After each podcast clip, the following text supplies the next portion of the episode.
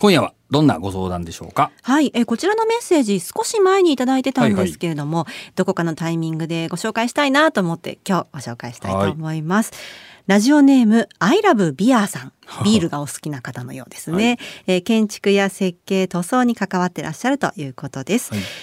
建築資材卸売業の会社員です、うん、長年営業畑で本部長までやってきましたが、はい営業成績を買われて取締役を拝命し、うん、子会社の経営を担うことになりました。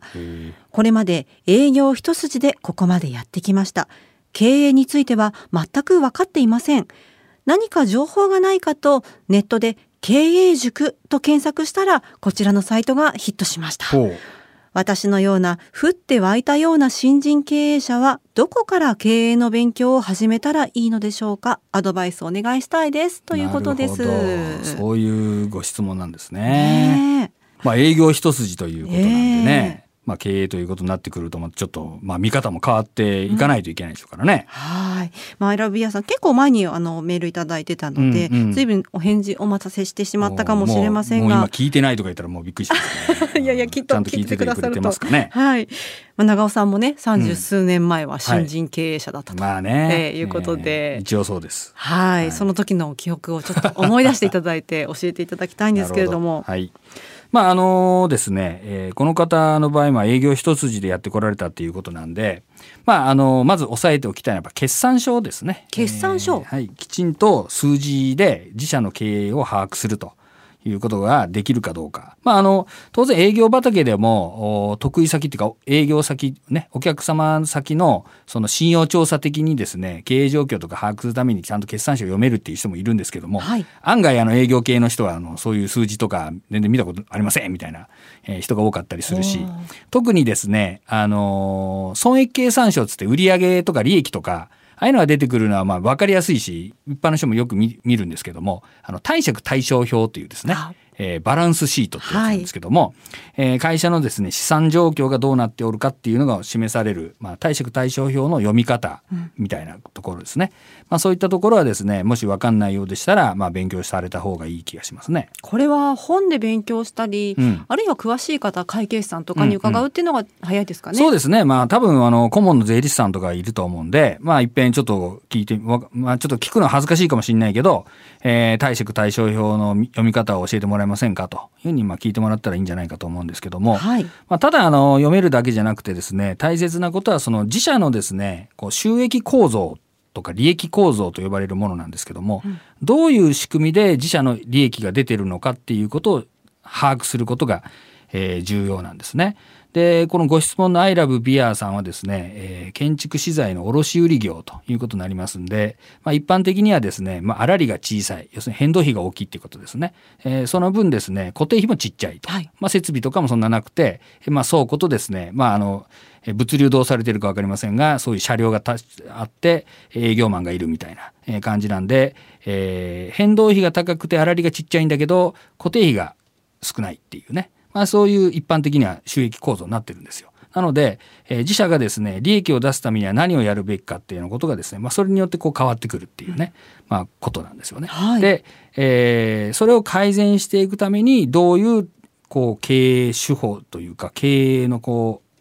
あり方みたいなね、えー、ことをまあやっていくかと。まあ、一般的にはですねそこのこう収益構造を変えていくために、えー、自社ブランドの商品を作り出すとか、うん、いったようなことすると、えー、今度は粗利ができ大きくなる、まあ、変動費が減るっていうことですよね。はい、その代わり固定費がちょっとアップえしたり例えばそれ製造設備を自社で持ったりなんかすると当然それ固定費がアップするとかいうようなことになりますよね。そうすると、えー、この収益構造が変わっていくっていうようなことになります。まあ、そういったですね、まあ、単にあの商品を増やすか増やさないかとかこれ扱うか扱わないかみたいなことは収益構造にあんまり変化はないんですけれども、まあ、その収益構造を変えていくにはどうするかみたいなことが発想できるようになるためには、まあ、元に戻りますけども決算書がちゃんと読めて自社のですね、えー、利益構造というものを数字でちゃんと把握しておくといったことが重要になると、まあ、そんな感じになります。うん。長尾さんは、うん、経営に関する本、まあ、世の中いっぱいありますけれども、はい、特にこれを参考にしたなというものありますか？あとはやっぱりですねやっぱ経営に対するその背骨を作るというかねやっぱりもうぶれないリーダーにならなきゃいけないんで、はい、えー、経営哲学を学ぶっていうことでね、やっぱ何と言ってもおすすめはえー、松下幸之助さんとですね、まあ、最近お亡くなりになりましたが稲森和夫さんあたりが、はいえー、いいんじゃないですかね、まあ、そういう著書を、えー、お読みになられるとあのー、いいと思いますけどもね。孫子の兵法も勉強なさったんですよね。まあ、孫子の兵法ももちろん勉強しなきゃいけないけどね。まあ、それはあのこの番組のポッドキャストを、はい、えー、聞いてもらったらね、もうバッチリわかるようにねなっておりますんで、はい、えー、孫子自体は読まなくてもね大丈夫なんですけども、やっぱりあの松下幸之助さんとかね、えー、稲森和夫さんというのはもうこう経営の神様と呼ばれるようなあの人なんで。やっぱりその経営に対するその考えというかね軸が非常にしっかりしてると思うんですよね。まあ、もちろんちょっと古いわけなんですけども、まあ、やはり、えー、その時のですねその例えば松下幸之助さんの、えー、年にその時のね年齢になった気持ちで、まあ、その読んでもらうとですねまあ、参考にああ松下幸之助だから言えるんだろうみたいなこととはちょっと違うっていうか、やっぱり松下さんも、まあ、今で言うとパナソニックですが、えー、そういう会社を作る途中のプロセスでいろいろね発言されてるのも特にたくさん残ってますから、まあ、そういうのも読まれるとああやっぱり松あの松下幸之助もこんな苦労したんだなとかね、まあ、稲森さんのもちろんいろんなあの本が出てて若い時の苦労とかね、えー、あるわけじゃないですか。はい、まあ、今ねあのあんなに立派になって評価されてる人もですねやっぱり若い時にはこういうことがあったんだなみたいなことを、えー、勉強しておくっていうのはですね、まあ、あの経営者としては非常にあの有効なんじゃないかなと思いますけどもあとはまあやっぱりあのこれからの時代はですねやっぱり DX やっぱりデジタル活用みたいなことをですね、はい、えー、考えていかれるべきでしょうかね。うん DX 抜きだともうもはや経営は語れないっていう時代になってますかね。そうですねやっぱりその人材の採用が難しくなっていてですね、はい、人で何とかするみたいなのが難しいんですよね。であのこのご質問のですね卸売業態でですね特にあの建築関係とか言うとやっぱり人と人との関係とかやっぱ客先行ってですね「ちは毎度!」みたいな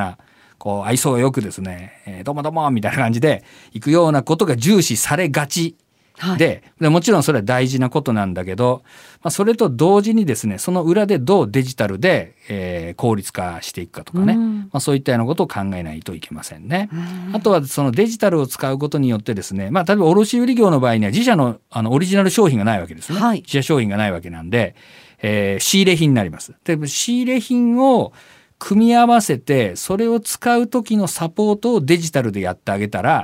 これをトータルパッケージで考えたら自社オリジナルのサービスになりますよね。はい、物物というかハードですね、ええ、商品そのものはメーカー各メーカーの商品なんだけどこの各メーカーの商品を使ってこういうことを実現するときに自社なりのサービスをデジタルでオンしてあげると。いうようなことができればですね、えー、卸売業態からですねこう自社サービスを展開する業態に変えていくみたいなこともですねデジタルだとやりやすくなります。これがまあ何かの商品を自社開発してやっていくみたいなことになったらですね、まあ、当然その、えー、開発費も非常に高くなりますしで実際やっていくためにもですね常に原価がついてくるっていうね、まあ、材料費とかそういうものがついてきて工賃とかそういうものがこう乗っかってくることになるんですけどもデジタルの場合にはですねそういうものをこういっぺん作っちゃえばあとはいくらでも使えることになりますんで、まあ、そういうものを通じてですね自社商品じゃないというか自社が扱ってる、えー、商材に、独自の付加価値を乗せると。そうすると他の卸売業もメーカー品だと同じもの扱ってますね他もね。えー、そうですねだけどそのサービスとセットの提供は自社でしかできないっていうね、うん、オリジナルなものになりますよね。まあ、そうすると当然利益率が上がってきて、えー、ですね、あの収益構造も当然ここで変わってくるというようなことになりますね。まあ、いろいろ使える DX だったりその他のものも使いながら、うん、その業界におけるナンバーワン希少価値を目指していくというようなところですかね。ねはい、長尾和弘ラジオで経営塾ではビジネスを成功させるための経営戦略に関することやお店の経営や運営上のご相談働く人たちの日々の仕事の中での疑問や悩み事などについて、コンサルタント歴30年を超える長尾さんが番組内でじっくりとコンサルティングいたします。皆さんからの率直なお声をお待ちしております。相談投稿フォームをご活用ください。番組のホームページやポッドキャストのページから入ることができます。